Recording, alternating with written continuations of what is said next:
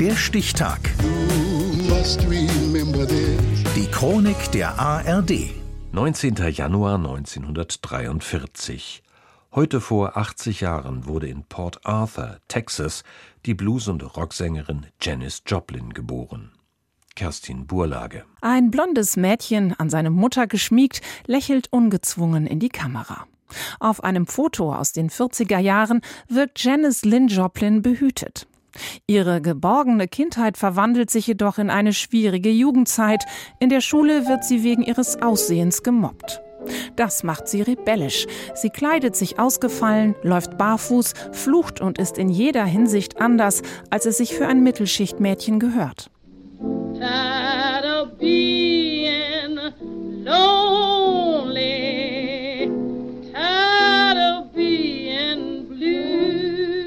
Im Blues findet sie eine Musik, die zu ihrem Lebensgefühl als Außenseiterin passt und auch ihre wichtigste Inspiration.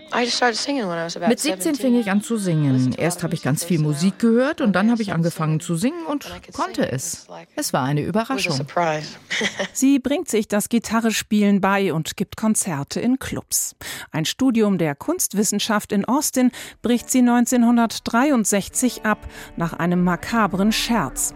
Auf einer Semester Silvesterfeier hat man sie zum hässlichsten Mann auf dem Campus gewählt. Der Schock darüber sitzt tief.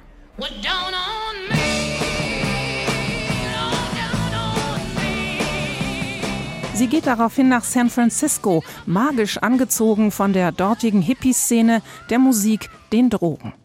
1966 steigt sie als Sängerin bei der Rockband Big Brother and the Holding Company ein und entwickelt ihren unverwechselbar bluesigen Gesangsstil. Als die Band ein Jahr später auf dem legendären Pop-Festival im kalifornischen Monterey auftritt, sorgt Joplin dort für eine Art musikalisches Erdbeben, erinnert sich Tourmanager John Cook.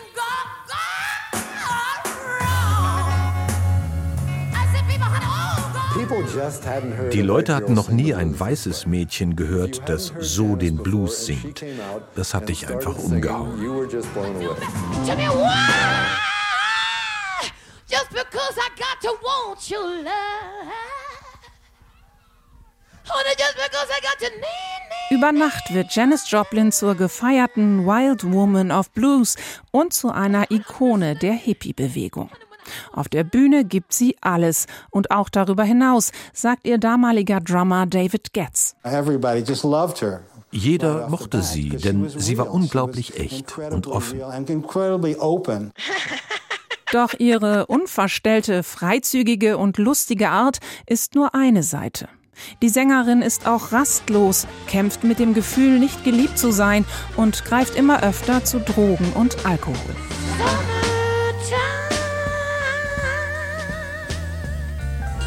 1970 sucht sich Janis Joplin Musiker, die besser zu ihr passen. Mit ihrer Full Tilt Boogie Band geht sie ins Studio, um neue Songs aufzunehmen. Doch am letzten Aufnahmetag erscheint die 27-Jährige nicht mehr.